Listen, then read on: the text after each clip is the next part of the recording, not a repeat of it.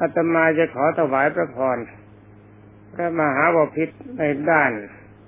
พระพุทธจริตคำว่าพุทธจริต แปลว่าจิตท่องเที่ยวไปในอารมณ์ของความฉลาด นี่ท่านที่มีจริตเนื่องในความฉลาด หรือว่ามีอารมณ์ในความฉลาด องค์สมเด็จพระสัมมาสัมพุทธเจ้าจึงให้กรรมฐานสนับสนุนไม่สี่อย่าง จริตทั้งสองรายการคือศรัทธาจริตกับพุทธจริตมีองค์สมเด็จพระธรรมสามิตรทรงยกย่องสรรเสริญ ว่าเป็นจริตที่จะพึงเข้าถึงมรรคผลได้โดยง่าย โดยเฉพาะอย่างยิ่งศรัทธาจริต สมเด็จพระสัมมาสัมพุทธเจ้า ให้กรรมฐานสนับสนุนไว้ในขั้นพระโสดากับสกิทาคา สำหรับพุทธจริตนี้ องค์สมเด็จพระสัมมาสัมพุทธเจ้า ทรงให้พระกรรมฐานสนับสนุนไว้เข้าถึงอรหัตผลยินองค์สมเด็จพระทศพลเห็นว่าเป็นคนฉลาด จึงได้ให้กรรมฐานเฉพาะคนฉลาดไว้เพื่อปฏิบัติสำหรับท่านที่มีอารมณ์เป็นพุทธจริตจะสังเกตได้ง่าย ว่าเป็นคนมีสมองไวมีความเฉลียวฉลาด สามารถแต่เหตุการณ์ทั้งปวงเกือบทั้งหมด วิชาการใด ๆ ซึ่งไม่เคยศึกษามาในการก่อน แต่มีนิสัยในการลอกแบบนี้อย่างหนึ่ง นิสัยค้นคว้าด้วยสมองก็ตนเองอย่างหนึ่ง โดยใช้การสังเกตการ เรียกว่าเป็นการศึกษาศึกษานอกมหาวิทยาลัย หรือว่าการศึกษานอกโรงเรียน ท่านคนประเภทนี้ที่มีจริตแบบนี้สามารถทำทุกสิ่งทุกอย่างได้เกือบทั้งหมด ถ้าสิ่งนั้นไม่เกินวิสัยของมนุษย์ธรรมดา แล้วก็สามารถจะผ่านสายตาไปได้แล้ว ท่านประเภทนี้ทำได้ คำว่าไม่สามารถจะไม่มีสำหรับท่านที่มีนิสัยเป็นพุทธจริต เพราะว่ามีจิตอบรมมาแล้วด้วยดีในอดีตชาติดังนั้นองค์สมเด็จพระบรมโลกนาถจึงให้กรรมฐานเฉพาะคนฉลาดไว้สำหรับท่านที่มีจริตเป็นพุทธจริต ขอประทาน ขอใช้คำวาจาว่าเป็นคนฉลาด พุทธจริตคือคนฉลาด สมเด็จพระบรมโลกนาถให้กรรมฐานเป็นเครื่องประกอบกับการปฏิบัติด้วยความนึกคิดด้วยสี่อย่างคือหนึ่งมรณานุสติกรรมฐานนึกถึงความตายเป็นอารมณ์สองจตุธาตุฐานสี่พิจารณากันห้าว่าเป็นธาตุสี่คือธาตุน้ำธาตุดินธาตุลมธาตุไฟเนื้อสามอาหารเรปริกูเรสัญญา พิจารณาอาหารว่าเป็นของสกปรก ไม่ติดในรสอาหาร ไม่ติดในกลิ่นและในสีของอาหาร ไม่มัวเมาในเรื่องของอาหารและสี่อุปสมานุสติกรรมฐานนึกถึงพระนิพพานเป็นอารมณ์ รวมความว่ากรรมฐานทั้งสี่อย่างนี้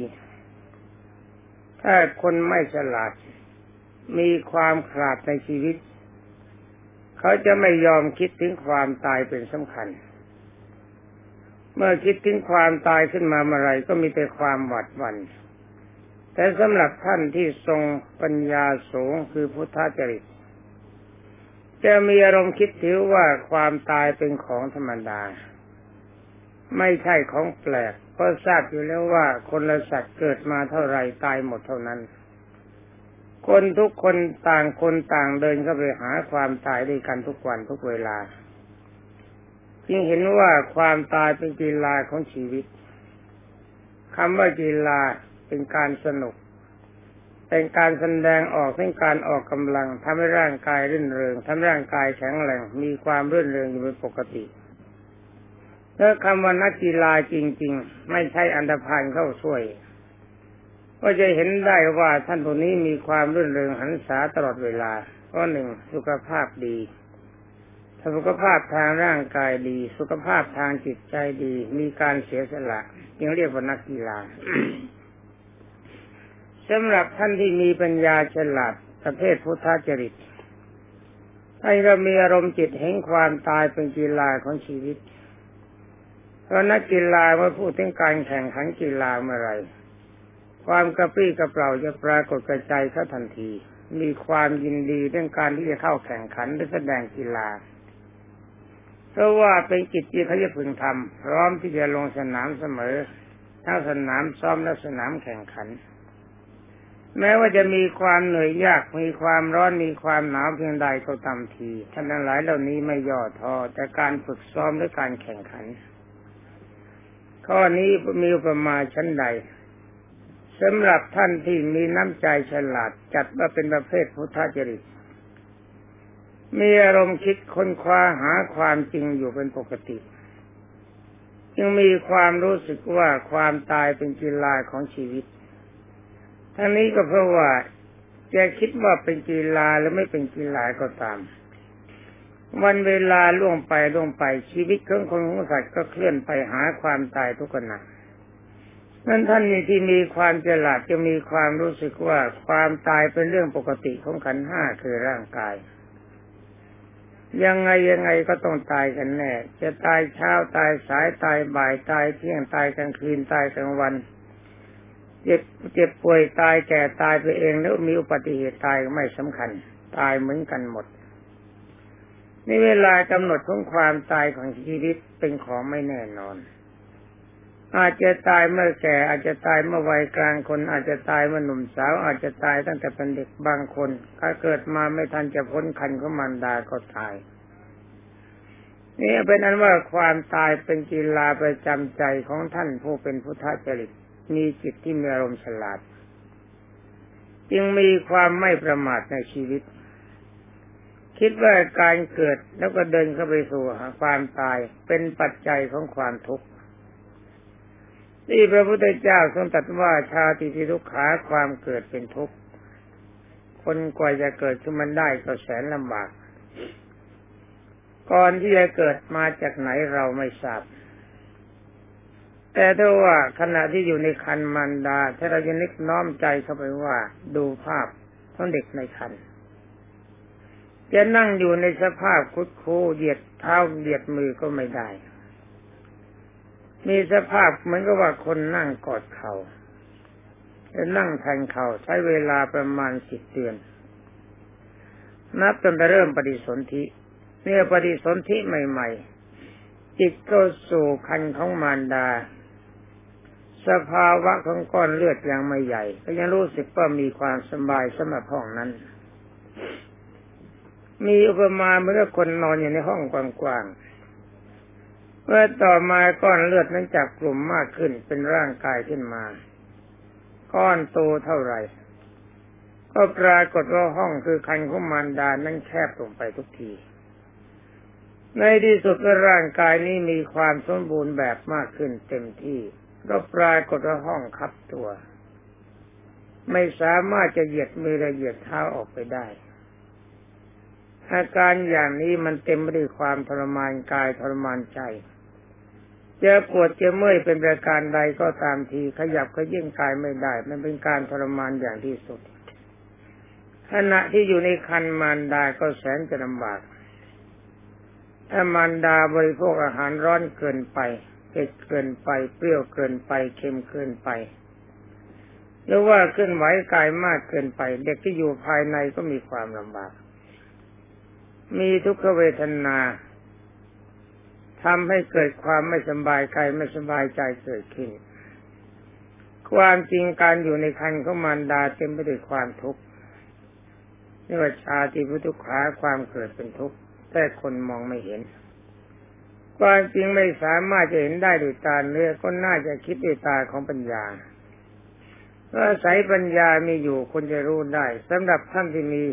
จริตเป็นพุทธจริต คือจิตประกอบไปด้วยความรู้หรือจิตประกอบไปด้วยความฉลาด ย่อมเห็นโทษของการเกิดตั้งแต่อยู่ในคันของมารดา นี่เมื่อคลอดจากคันมารดาขณะที่อยู่ในคันมารดา มีความอบอุ่นจากธาตุไฟของมารดาเป็นเครื่องหล่อเลี้ยงทำให้ร่างกายสบาย เวลาคลอดจากคันมารดามาใหม่ๆ กระทบความร้อนกระทบความหนาวจากอากาศ ซึ่งสัมผัสใหม่มีการแสบตัว จึงร้องเจ้าออกมาแต่หมอตำแยบางคนเข้าใจว่าเด็กร้องเสียงดังมีความแข็งแรงดีแต่ความจริงไม่ใช่ความแข็งแรงของเด็ก ก็อาจจะเป็นความแข็งแรงคนได้ แต่การร้องนั้นไม่ใช่ดีใจ หรือว่าไม่ใช่มีความพอใจใด ๆ เป็นการแสบกายที่ทนไม่ไหว เพราะมากระทบกระทั่งกับอากาศที่ไม่เคยสัมผัสมาในการก่อน มีความหนาวและความร้อนเป็นต้น ทนไม่ไหวจึงร้อง นี่จะเห็นได้ว่าแม้แต่คลอดจากคันมารดาก็เป็นทุกข์เสร็จแล้ว ไม่เป็นเรื่อง ต่อมาเมื่อคลอดจากคันมารดาอาหารที่เคยอยู่ในคันได้รับการสัมผัสคือหล่อเลี้ยงจากคันของมารดามารดาบริโภคอาหารอะไรเข้าไปร่างกายก็ผิดอาหารส่งให้เด็กทางสมอง แต่กันออกจากคันมารดาและโอกาสนั้นไม่มี คราวนี้เกิดความลำบากใหญ่หิวขึ้นมาเมื่อไรมารดาไม่ทราบ บุคคลผู้เลี้ยงไม่ทราบ เขาจะทราบต่อเมื่อเด็กแสดงการร้องให้ปรากฏ เมื่อหิวจนกระทั่งทนไม่ไหวจึงร้อง นี่แสดงถึงความลำบาก พระพุทธเจ้ากล่าวว่า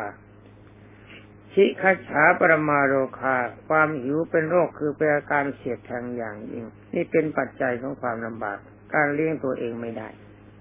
เป็นทุกข์ปวดอุจาระปัสสาวะบิดามารดาผู้เลี้ยงยังไม่รู้ ในที่สุดก็ต้องถ่ายราดลงมาทั้งทั้งที่กลิ่นมีความเหม็นก็ต้องทนเพราะช่วยตัวเองไม่ได้ ปัจจัยส่วนนี้ก็เป็นความทุกข์ ถ้ามีอาการป่วยไข้ไม่สบายก็บอกใครเขาไม่ได้ กว่าเขาจะทราบไอ้ความทุกข์ทรมานการเสียดแทงทั้งหลายเหล่านั้นก็แสดงออกมาจนมาก ทนไม่ไหวร้องบิดกายบ้างกำมือกำเท้าบ้างอย่างนี้เป็นต้นสำหรับคนผู้มีปัญญาคือมีความฉลาด มีความเข้าใจชัด ว่าการเกิดเป็นทุกข์ความทุกข์ไม่มีแต่เท่านี้ เมื่อถึงความเป็นหนุ่มเป็นสาวแล้วก็มีความทุกข์ในการปรารถนาในการแสวงหาคู่ครองบ้าง เมื่อยังไม่ได้สมความปรารถนาก็เป็นทุกข์ เมื่อได้มาแล้วก็เพิ่มความทุกข์ให้มากขึ้น เพราะว่าลำพังตัวเองมีความสุขพอสมควรทุกบ้างก็ไม่มาก เมื่อมีคู่ครองก็มาก็ต้องเอาใจคนอีกพวกหนึ่ง ไม่ใช่คนคนเดียว ในการกระทบกระทั่งกันซึ่งกันและกันด้วยหน้าความรักเป็นปัจจัย เป็นเหตุนำมาถึงความเศร้าโศกเสียใจ เป็นเหตุนำมาถึงอันตรายที่จะพึงถึงตัว ที่พระพุทธเจ้ากล่าวว่า ความรักความเศร้าโศกเสียใจมาจากความรักภัยอันตรายจะพึงมีมาได้จากความรักเป็นปัจจัย ถ้าหากว่าเราไม่รักเราไม่พอใจสักอย่างเดียว รจะป่วยใครจะตายของจะหาย อะไรก็ช่างถ้าไม่สนใจไว้ก่อนความเศร้าโศกเสียใจมันไม่มี ที่มีความเศร้าโศกเสียใจขึ้นมานี้ก็เพราะทุนเดิมมีความรักอยู่ก่อนนี่องค์สมเด็จพระจินวรทรงเห็นโทษของความรักความผูกพันเกินไป โดยไม่คิดถึงกฎธรรมดา นี่คนที่เกิดมาอาศัยกิเลสเป็นเครื่องนำหน้า มีความรักมีความพอใจมีความยึดเหนี่ยวซึ่งกันและกัน ทั้งด้านสิ่งที่มีชีวิตและไม่มีชีวิต เมื่อสิ่งทั้งหลายเหล่านี้ต้องสลายไปจากไปความเศร้าโศกเสียใจมันก็ปรากฏเหตุเป็นความรักจะมีขึ้นมาได้ ความเศร้าโศกเสียใจจะมีขึ้นมาได้ ก็เพราะอาศัยความเกิดเป็นสำคัญ ถ้าไม่เกิดที่อย่างเดียวจะมีอะไรมารักกัน จะมีอะไรมาหวงแหนจะมีอะไรมาเป็นเครื่องแยกตัวกันและจากกันที่นี้กล่าวว่าอันตรายจะพึงเกิดขึ้นมันได้ก็อาศัยความรักเป็นเหตุนี่องค์สมเด็จพระบรมโลกกเชษทรงตัดชี้เห็นชัดๆว่าคนที่เรารักก็ดีของที่เรารักก็ดี ถ้าใครมาล่วงละเมิดสิทธิของเรา เราพร้อมที่จะป้องกันสิทธิทั้งหลายเหล่านั้น นี่ขณะที่จะเข้าไปป้องกันก็ต้องเกิดการต่อสู้กันรายกายตนเป็นศัตรูกับบุคคลผู้ละเมิดสิทธิ ตอนนี้อันตรายจะพึงมีได้ เพราะอาศัยความรักเป็นเหตุองค์สมเด็จพระบรมโลกเชษเห็นว่าท่านที่มีจริตเป็นพุทธจริตคือมีจิตมีความรอบรู้เป็นคนฉลาด สามารถจะพิจารณาผลแห่งความเกิดว่าเป็นทุกข์ ในวิชาที่เป็นทุกขาความเกิดเป็นทุกข์ที่เห็นได้อย่างนี้ องค์สมเด็จพระจินสีจึงแสดงว่าจึงแสดงให้บุคคลทั้งหลายเหล่านี้ทราบชัดว่าท่านจะต้องตายเป็นปกติแล้ว่าก่อนที่จะตายท่านเป็นทุกข์ก่อน ทุกเนื่องจากความเป็นอยู่ ทุกเนื่องจากความสัมพันธ์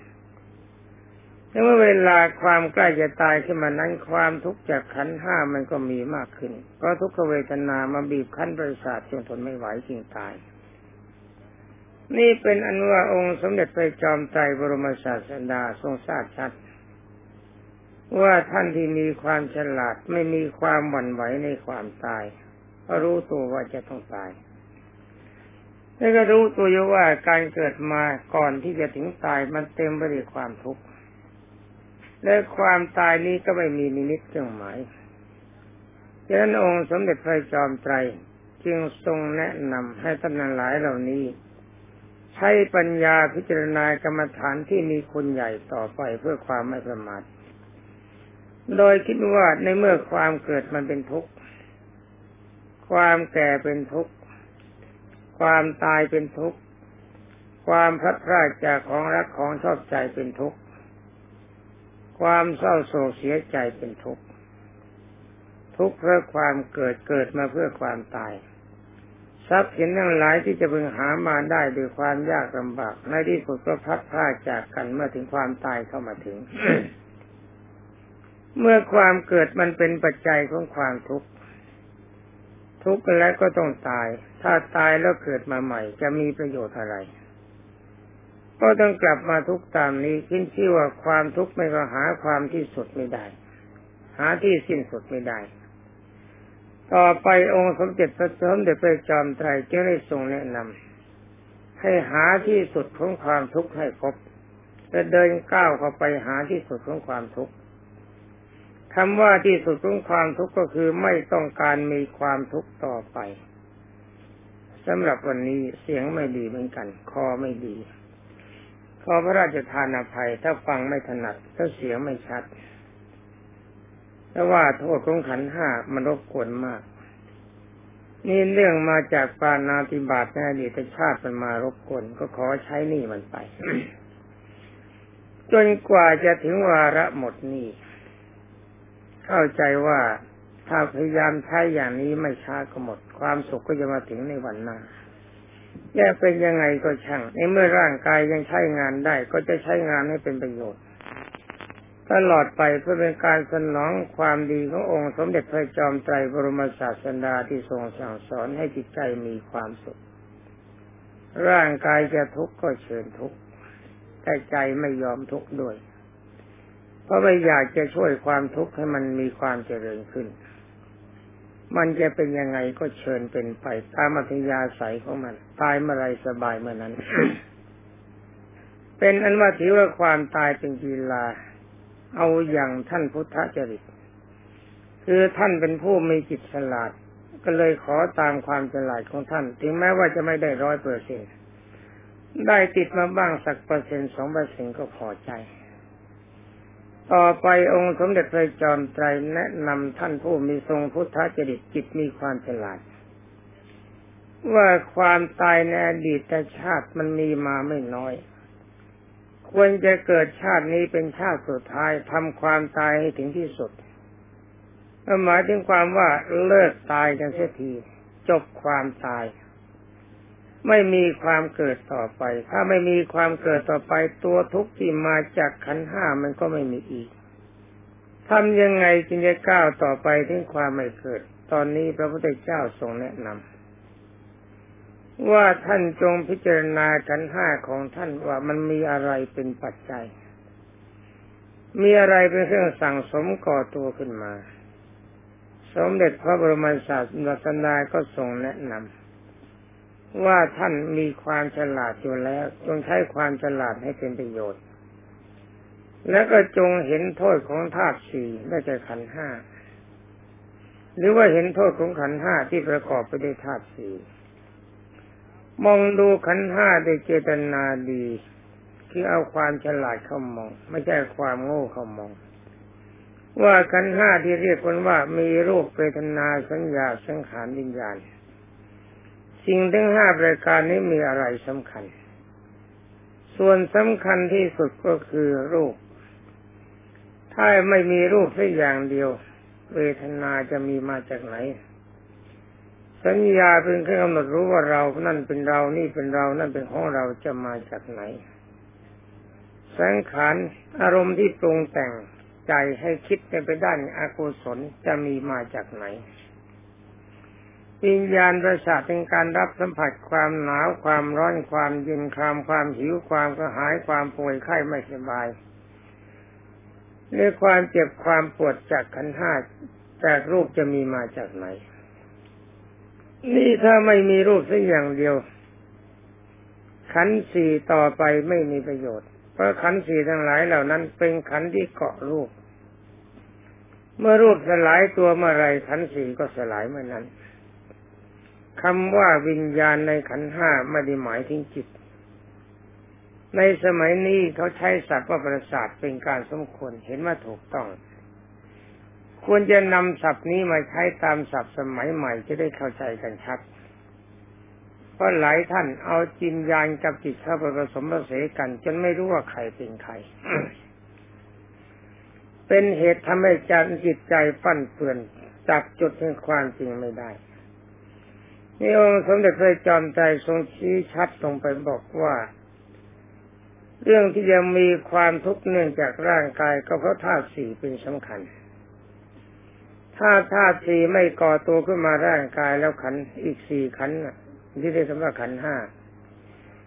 มีรูปเวทนาสัญญาสังขารวิญญาณ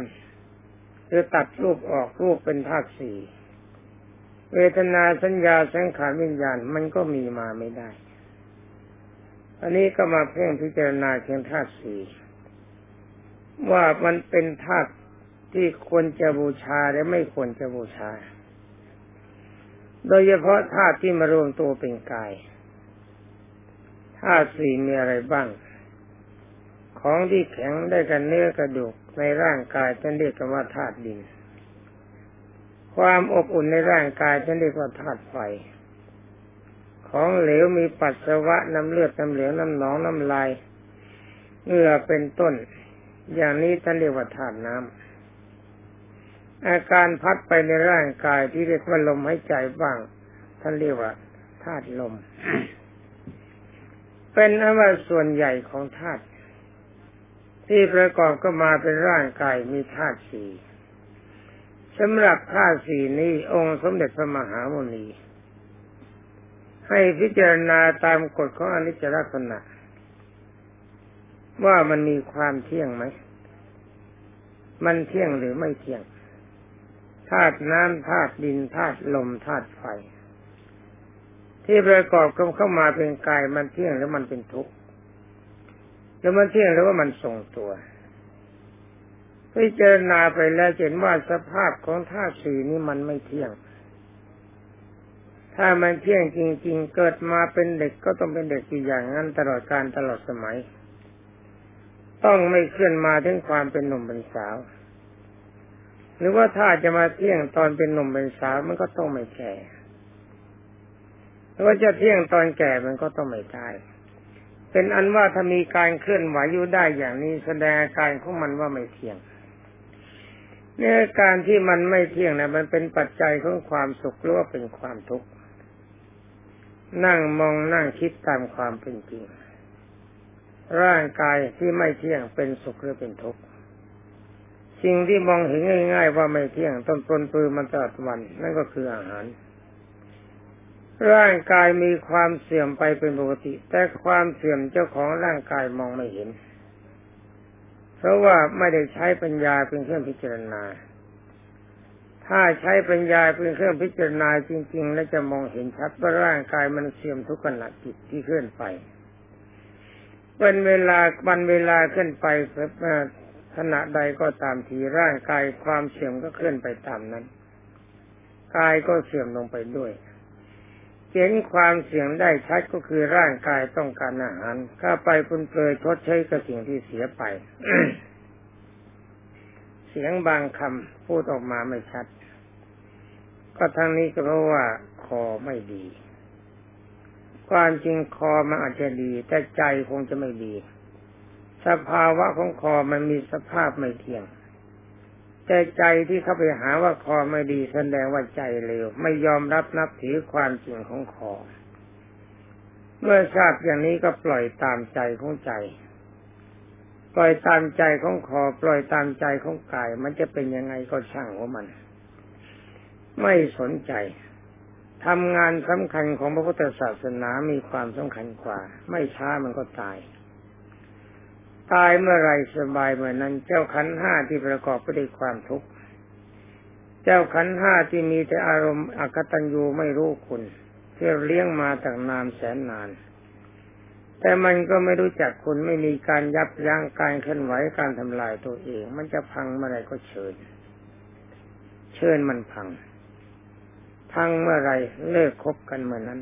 ความสบายก็เข้ามาถึงสำหรับเทปหน้านี้ก็มองดูเวลาก็เห็นว่าจะหมดไปแล้วขอต่อหน้าต่อไป